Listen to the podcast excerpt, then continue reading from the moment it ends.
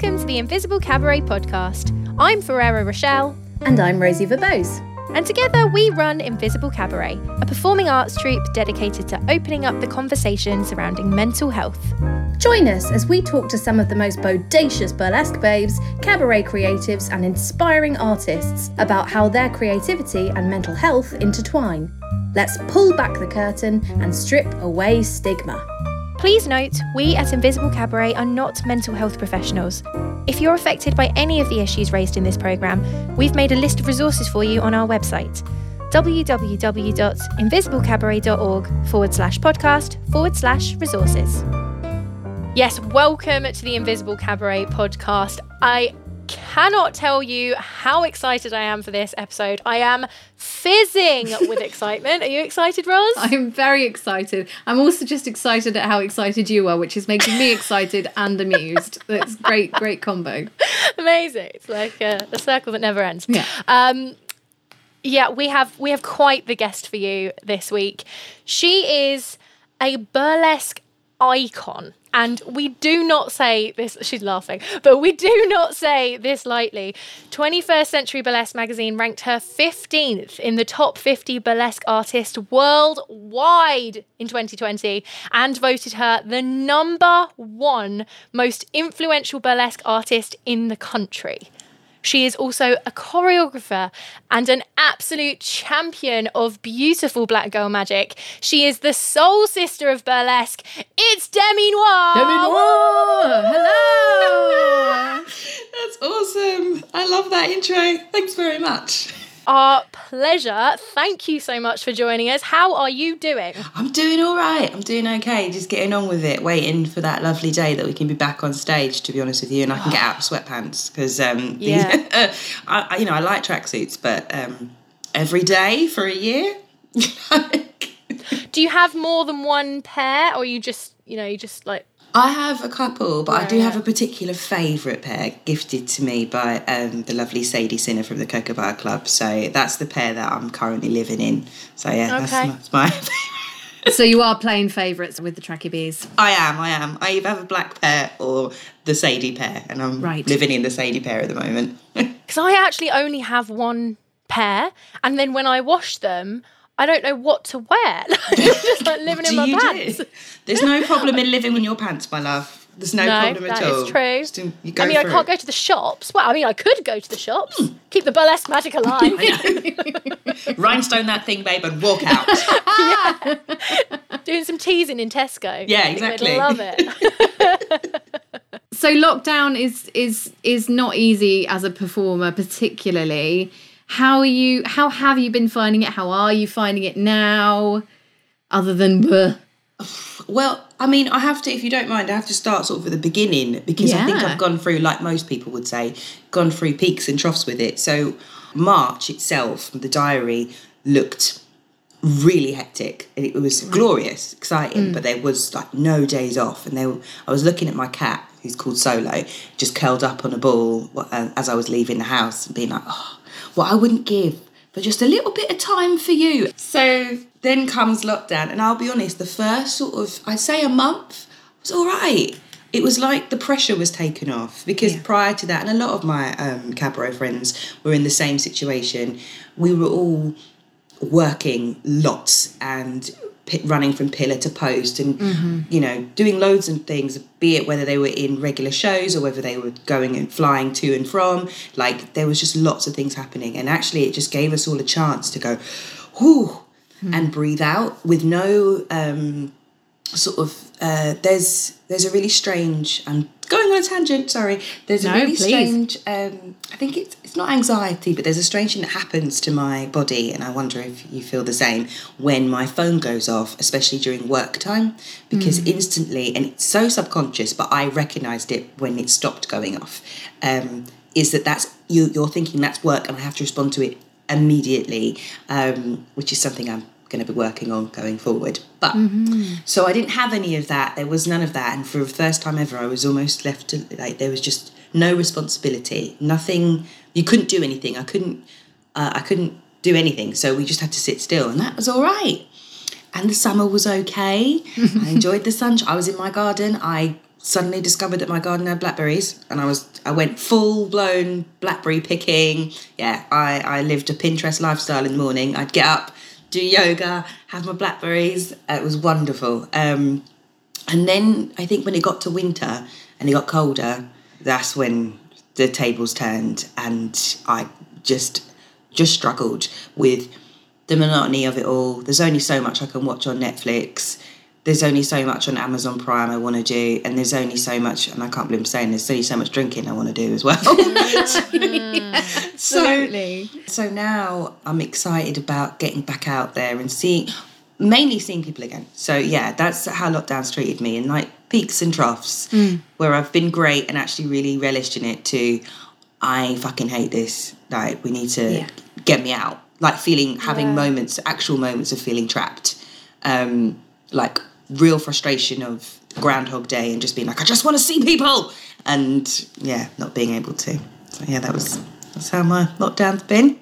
definitely not alone in that. I know so many people, uh, especially performers, who at the beginning were like, "Oh my gosh, this is incredible!" Like we all love working, we love working, but it's the feeling of I can take a break and there's not going to be any repercussions. It's not going to damage my career. Right, yeah. It's not going to damage my networking. It's not going to damage my relationships with venues. No. Everybody's in the same boat, Mm-hmm. so almost like I'm off the hook for this one. Yeah, I'll finally get that rhinestone in done. well, that's the other thing. There was also this whole. Um, I agree with you. The pressure's off not only for the reasons you just said, but also because you're not competing with anyone, and even the most honest you can be really about this industry is there are times when you're looking through social media and you're like, oh, I'd love to do that, and, and or if you do take a day off or a weekend off. Um, you do find yourself being like, oh, I, I wouldn't mind being in that show. That's not off the cards because no one's working. Like, I was on, I was in the same boat as like these A-list actors and actresses and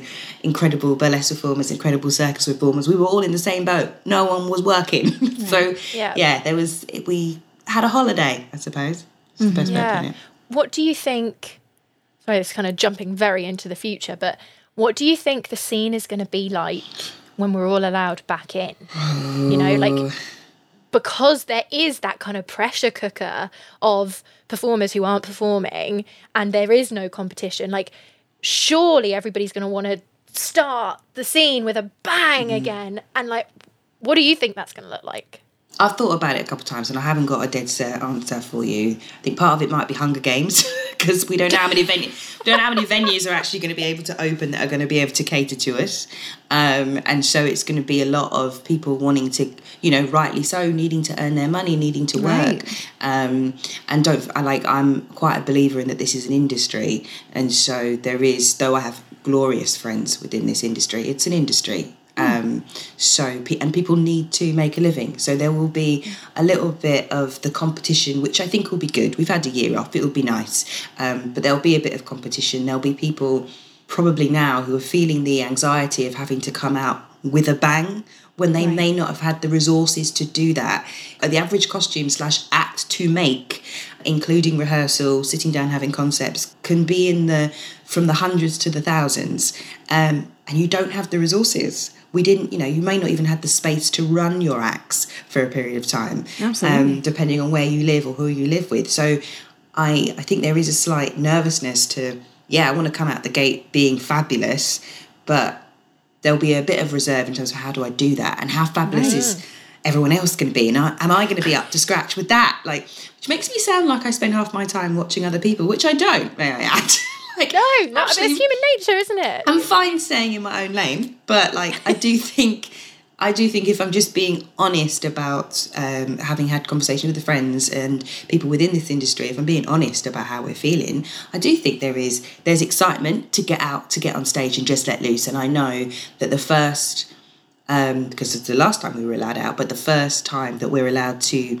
step on stage and our audiences are allowed to scream and shout and clap, not just sit there muted, um, is going to be the most euphoric feeling because the one thing I I think a lot of performers who work live miss, and whether they realise it or not, is the applause. Yeah. Um, or at least the shouting. Um, so yeah, I think that's it's going to feel euphoric. Whether I think the landscape is going to change, of course it has. There are venues that are no longer here anymore. God, you know, God bless Cafe de Paris, um, but which is just don't. It's heart wrenching. Yeah. um, No, I, I don't Yeah. think we can talk about it because we'll all cry. not ready. So you know there are venues that aren't here anymore. There are there are nightclubs that do hire a lot of performers um, that are struggling because their their rents are so high and they've not been able to open. So, um, but then also in the same breath, I also imagine that there will be venues that will venues we've never heard of, venues that or restaurants that have never thought about it that are going to start looking at us folk. Um, theatres might be more open, will be open as well. So there's there's a chance to also give a bit of a rebirth to to everything and Absolutely. and stuff that maybe was a bit what what we call in Jamaica fuckery before isn't necessarily going to be there. Basically, Yeah, yeah, yeah. Because you know we, we can start again. We can start afresh, Hmm. um, and yeah, hopefully it will be will be exciting. But I have no clear forecast. I have no clear forecast Well, for my why own journey. not, Demi? Come on, Demi. we come to you for answers. I've got no clear forecast for my own journey out of this shit. So like, Yeah. you know, um, let alone anyone else's. Um, but yeah, I mean, fair play. I I am personally very excited, but I also know that I'm probably, knowing me, going to find it all a little bit overwhelming. Even just seeing people again, I think is going to be like my energy levels won't know what is going on after a year of of basically staying in one place. Like that's part of it too, right? Well, yes, 100%. In fact, it links to um, a conversation my friend and I were having. There is a real chance of a lot of trauma or post trauma once we get out of this for not only performers but the general public because Totally. we've spent the best part of a year I think most of us anyway, paddling like, you know, like swans, looking, trying to be like, everything's fine. I'm going to do 100 yoga classes and I'm going to, you know, make banana bread and I'm going to do this and I'm going to do this. and, but you're paddling underneath, wanting to, you know, stay afloat, be it financially or um, just within regards to your mental health. On top of that, we lost, people lost people this year. Yeah. Um, Right. People lose people every year, of course, but to this disease, virus, fucking piece of shit that that's been lingering with us. So people lost their, you know, homes, people lost their jobs, and they may not have had chance to really grieve that. So actually when we come out of this and there is that sigh of relief, there's going to be this lovely elation of being able to see people again. Then there's also going to be people who are going to be nervous to see people again and who've quite enjoyed maybe being inside and have got used to that. And there's also going to be a big percentage of trauma that we're going to have to work through as a whole. That is quite scary, but very real. If any of my friends are like, you know what, babe, I'm, I'm not up for hugging, I'm not up for kissing, I, I'd really, I'm more comfortable in this space, then we have to respect those boundaries. And I hope people feel that they can because the amount of euphoria that's going to be going around where everyone's going to feel like they want to touch people, even complete strangers, uh, you know. So be mind if you are going out, be mindful of that friend who still is comfortable with that with that space. You know, I for one will be hugging people if they let me with their permission. For the record. For the record, with their consent, I, I, I will be hugging people. Yes. Hopefully, we have learned something about articulating boundaries in this time. But it goes back to what you said before. Like, in a way, it's it's completely baffling that we will have stuff to grieve that we haven't grieved because you think, well, what else have we been doing, right? Like we've had the space, but you're so right. We're just going from moment to moment at the moment, aren't we? At the moment. Absolutely. no, no, it's true. We are. I mean, like I, you'd think. I mean, something. This is very small. It's nothing to do with grieving, but just to show the fact that it's not. It's not as straightforward as you've had time to sit on. You know, you've had time to do nothing or whatever. I still got my tax return in just on time, but I've had. I've had a year to do it, like, but just on time I got it in. So um, I don't think, but I certainly don't think I've necessarily utilised the time in the way you would think uh, you would. That includes grieving losses or dealing with the trauma of like I, I haven't been able to see my dad for a year because he is in Amsterdam. And so that's been really tough. Not being able to touch my my family and my immediate family, be able to hug my nan, who is ten minutes down the road. I have the first when this first happened, I was able to sort of see her outside her gate, and like she's um, a little West Indian woman, so she and so I'd, uh, she'd ring and ask me to bring her something from the shop, and sort of chucking bread over the gate, like and milk, and like, here you go, Nan. Like, but I've not been able to see her. She's not been able to see anyone. Like she's not been able to hug anybody, and oh my god, the effects on on that is we really underestimated that. I think when they mm. first said no touching or no mm-hmm. that distance, I think we underestimated how much of an impact that would have on us. Yeah. And that must be especially hard because I, f- I feel like a lot of performers in London haven't grown up in London. They're dealing with their family being away from London and, you know, the difficulties that that brings.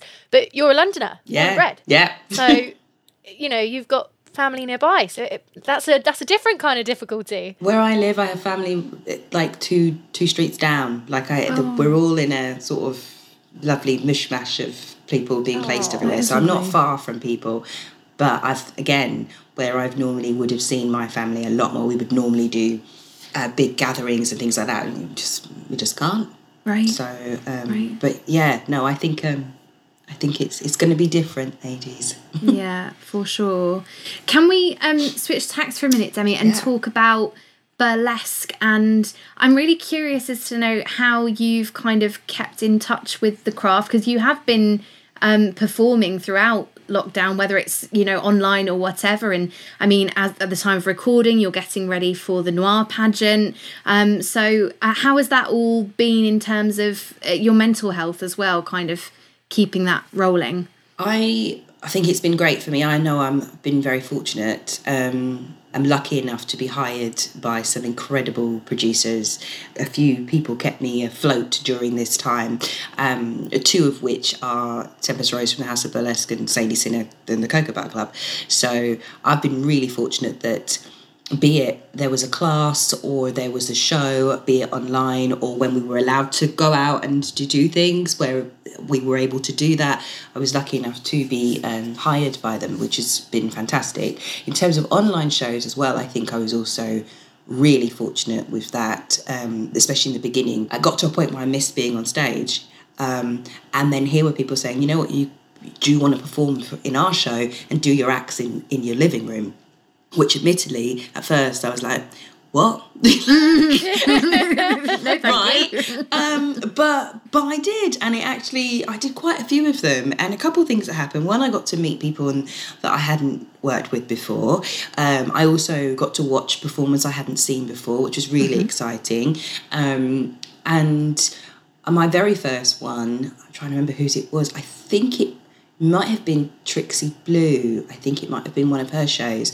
And I remember rearranging my living room and sitting in my costume in my living room waiting to, to perform. And then when it was my turn, having my partner come in and stand in the corner so that I had an audience member. Oh, that's lovely I have to stress they are not brilliant when it comes to stage kittening. I hadn't briefed him. So I was chucking my clothes towards him and he just sort of stood there like, oh, this is nice. and I still won't ever get over having to pick up my own bra. Um, Oh no. do you know who i am but it was nice. It just gave me a little injection of that loveliness of performing again.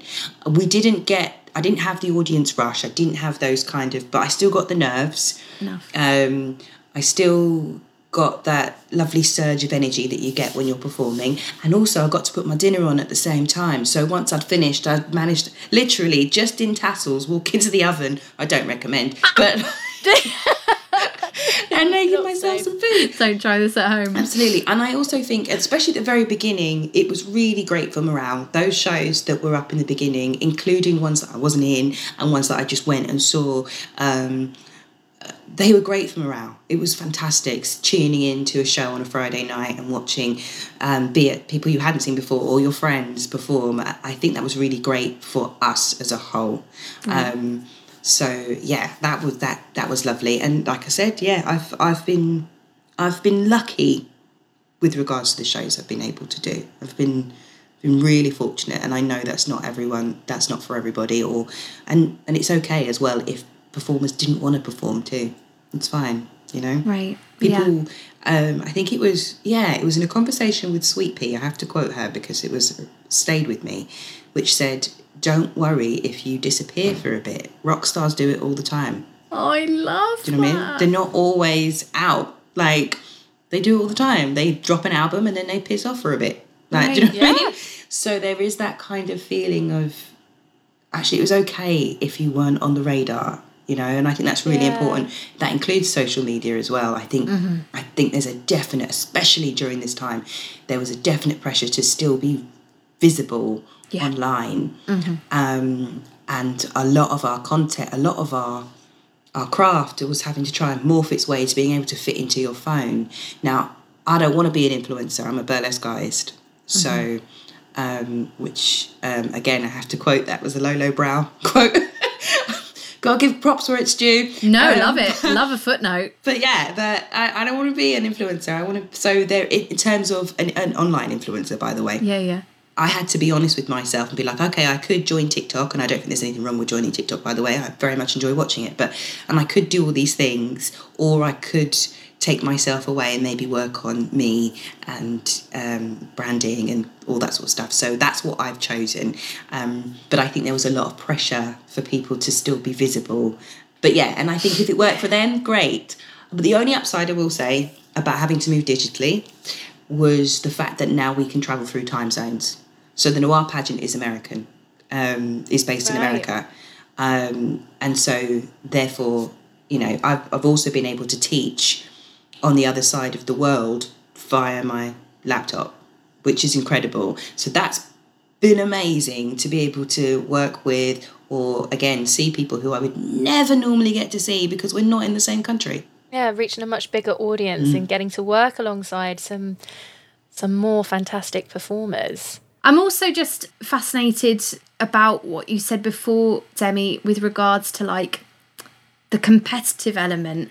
And I feel like that, especially if you're in any way dealing with visuals or aesthetics as dancers and actors and models and all the rest of it do, if you're anywhere sort of front facing, you're gonna have that kind of self worth soup of like where do I stop and where is my creativity and am I inspired by that person or am I threatened and all mm. those weird kind of thought processes. I mean, Yeah, but I think I, I feel like I mean, please, I'm now going to try speaking for you, Demi. That's all right. Crack on, babe.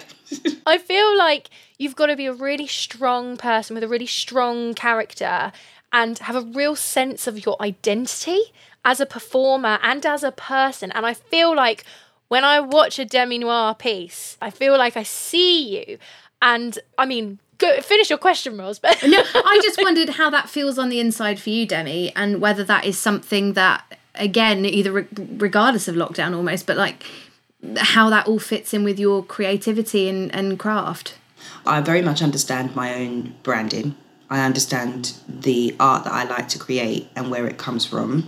I'm a believer in authenticity, which I think is a great help when it comes to comparing yourselves to others because I can't be um, Bettsie Bon Bon because Bettsie Bon Bon already exists. I can only be myself. Um, and I think that takes time to pick up, by the way. That's not an instant thing for any new burlesque performers out there. Um, that actually, that's something that I think naturally grows with you. The performer I was at the beginning is certainly not the performer I am eight years on. I think there is a natural competitiveness in the sense of wanting to be, you compete with yourself a lot, I think, more so than others. I'm always looking up. I always use that reference. I'm always looking up. I'm always believing that there is, in a, in a good way as well. Like, I'm always looking at my friends who own companies or who are traveling the world or are pushing boundaries with their art form or are really paying homage to a certain era. Like, I'm always looking at them in awe. Um, and more inspired by them. And I think when you curve that so that the it, you're not I'm not threatened by them, but it's more so I'm inspired by them being like, how do you do that? That's I think that's the the biggest thing. I'm quoting loads of people today, but Beyonce once said that the minute you think you've made it, that's when you start losing it.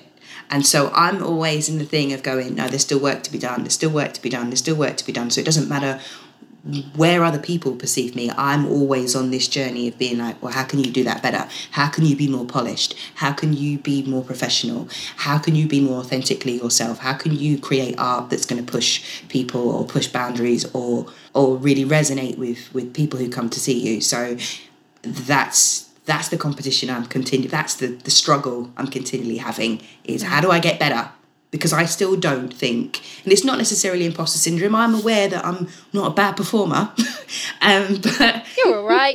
I'm all right. I do all right. Yeah, like you know, I'm okay. I mean, Yeah, it, yeah. Being, it would be offensive to the beautiful people that hire me if I sat there and said I was shit. Oh, I Um, love that. Do you know what I mean? Like, Yeah, 'cause- yeah. Yeah. because they know what they're doing. So no, I am I'm I am good in that respect. However, there's always work to do. Always. It's never and that and I think the longer you're doing it for and potentially the more and again I don't want to sound um, arrogant, but the more you're working and possibly the more known you are, hmm. the less mistakes you can afford to make. Hmm. That's how you feel. Whether that's hmm. true, but that's how you feel. I'm a I do stand by you're only as good as your last performance. So there's the, for me if I'm creating a new act, it takes longer. It can't just be an experiment unless I'm in a place where you can have a scratch night, which is lovely, and you can have a play around. But even then, I'm still rolling on the fact of, ah, people have seen me do this. And if I fuck up on this, and I don't mean falling over, falling over on stage, shit going wrong, costume malfunctions, that's a normal thing. happens, yeah. I mean that your art doesn't land um, Yeah, I get you. or it, it doesn't feel as authentic to you. That's that's that's the hard part. You can't have as much fun as a not much fun. You can't.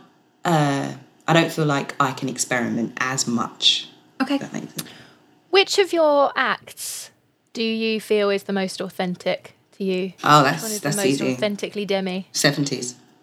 That's that's Ah, yes, I love We that love one. that one. That yeah. was the easy It's one, seventies. Though Josephine, of course, is like my probably most well-known act, um, Mm-hmm. and I love it. Of course, I do. Why would I not love paying homage to such a absolute legend, lit- a literal legend? Right. Um, but no, seventies. Uh, that act coming from the childhood that I had with that music. James Brown is not somebody I just discovered. He has been with me for a long time. um, my dad is is a soul man, hundred percent. Um, so I was raised on that music. That was, in fact, we have our own um, every Sunday.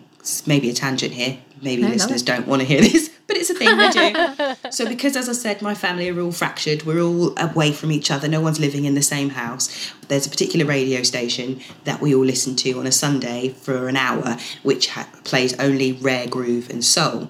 And during that time, we WhatsApp each other, be it, oh, I like this song, or do you remember this song from this time? So it's a So real. wholesome.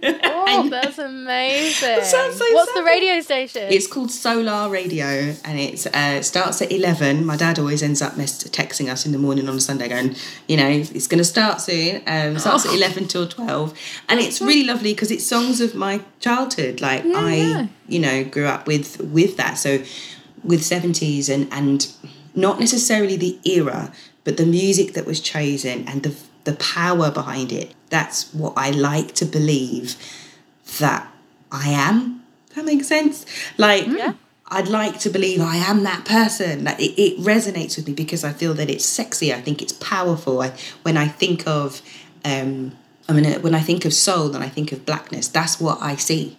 Yeah. Um, so yeah, that's the one that feels the most authentically this is me and it's funny because when i'm in that costume i get even more uh, and i'm about to go on i get so much braver than i normally am in just you know dungarees or a jeans and a t-shirt. And that's the sort of thing I'm assuming that you miss and want to get back to, or is that something that you've kind of put in yourself for all the time? oh no i miss it. I do. I miss that that power that i think burlesque brings you even if you perform it to um, the tiniest of audience.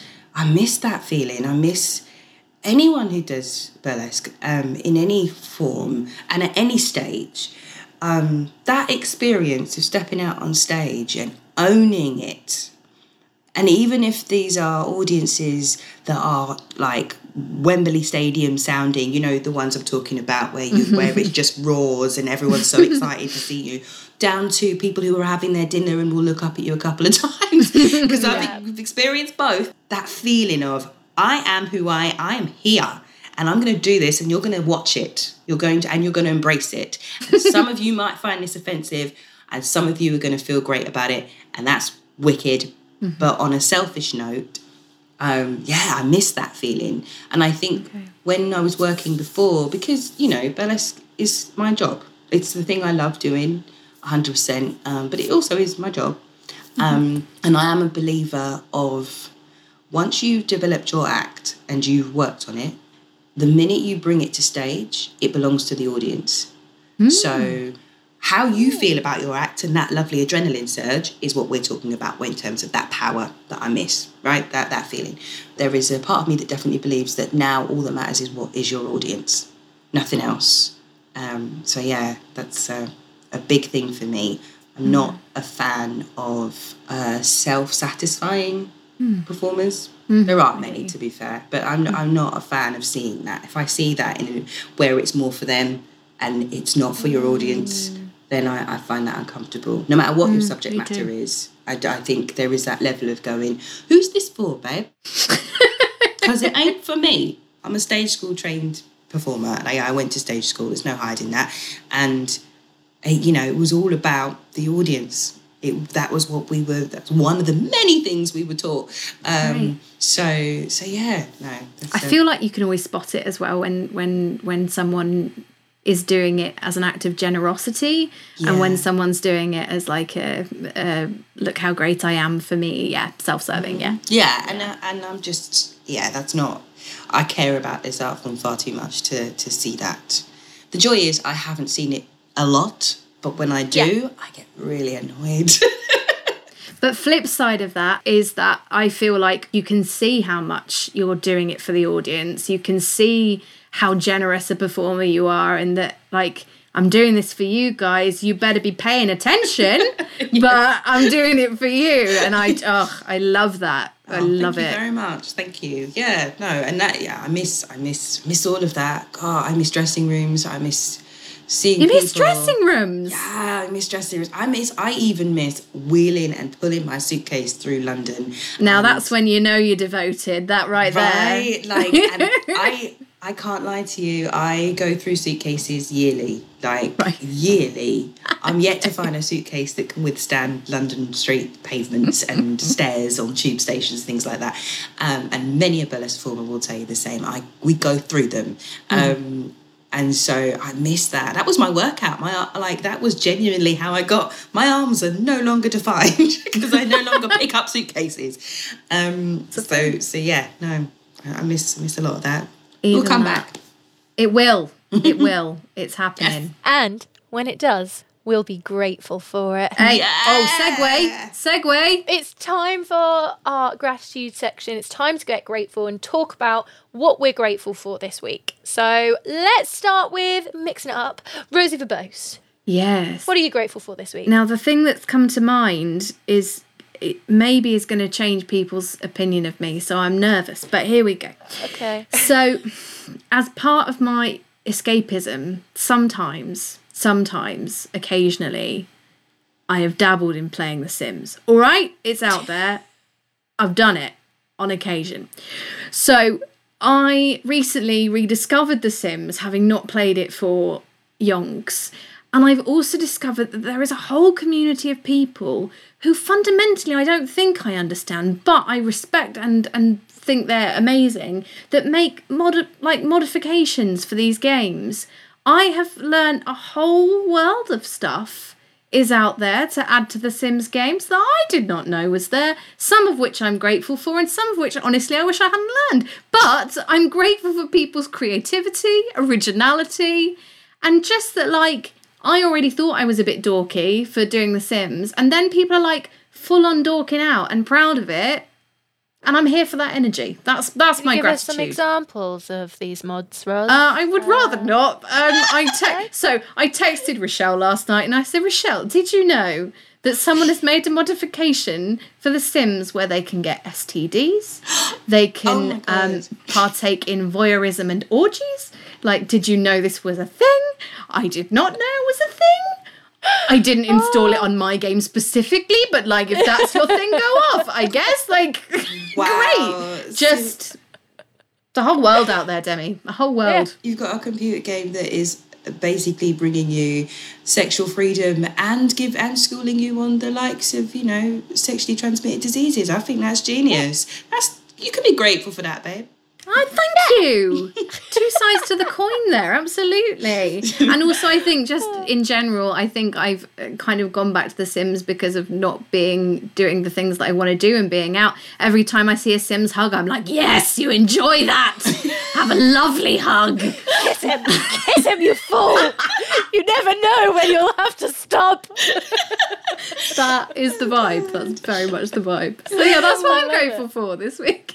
Very good. What about good. Demi Noire? What about you, my love? What are you grateful for this week? I was thinking about this this morning because there's loads of things, but I think given the fact that obviously when this comes out, it'd been a while off, but given the fact that yesterday was International Women's Day, I'm gonna have to say that my my girlfriends, my friends who are in my life and and it kept me balanced through this time via you know telephone conversations, walks in the park, um, and I'm very grateful for them and their uh, their mere existence really in my life. I'm very very lucky to have the friends that I do within the industry and outside of the industry um, because they're some of the most exceptional women I've ever met. Um, so yeah, so that's that's my my what I'm grateful for. There's loads of things I'm grateful for, believe me, but that's that's the one that was poignant. It's nice to have a long list, and, and especially nice to have that kind of thing on it. That's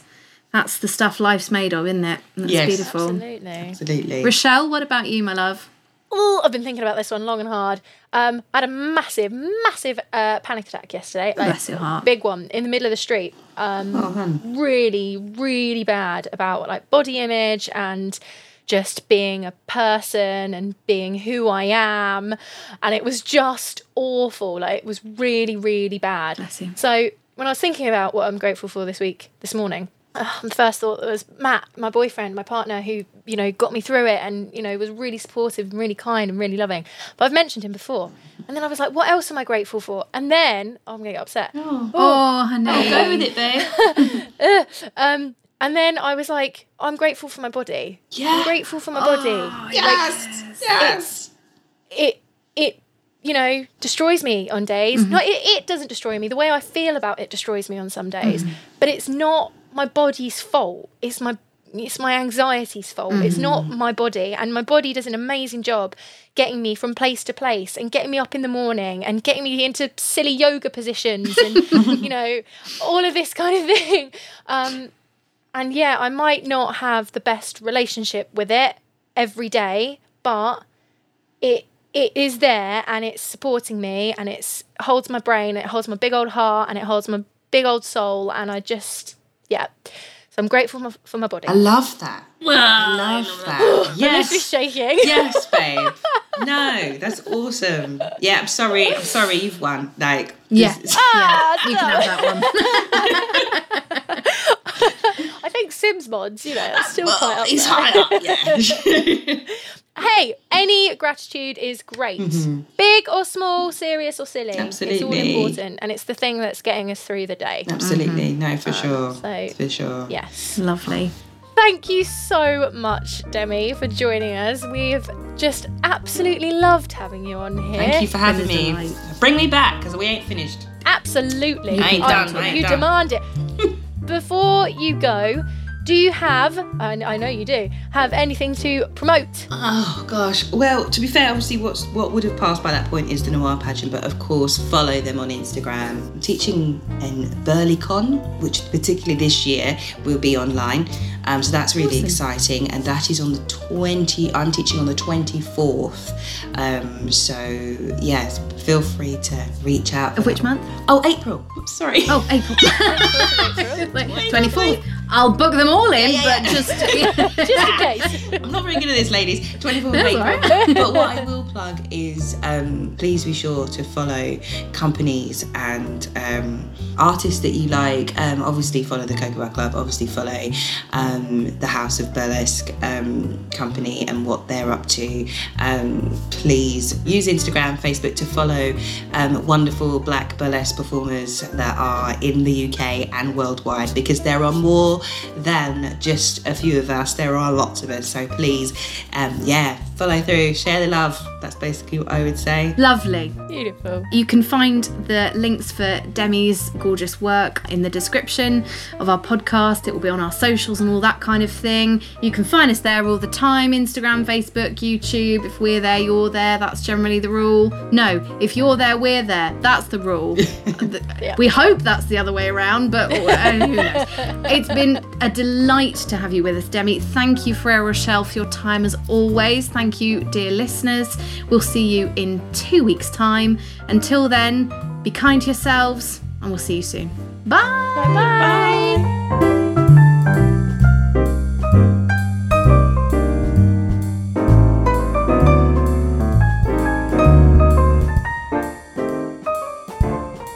This has been the Invisible Cabaret podcast. Thank you for listening. If you've enjoyed this episode, please reach out to us on one of our many socials. You can find us on Instagram, Facebook, Twitter, and YouTube. Just search Invisible Cabaret. We'd also be grateful if you could rate and review the podcast and share it with a friend so we can continue stripping away stigma together.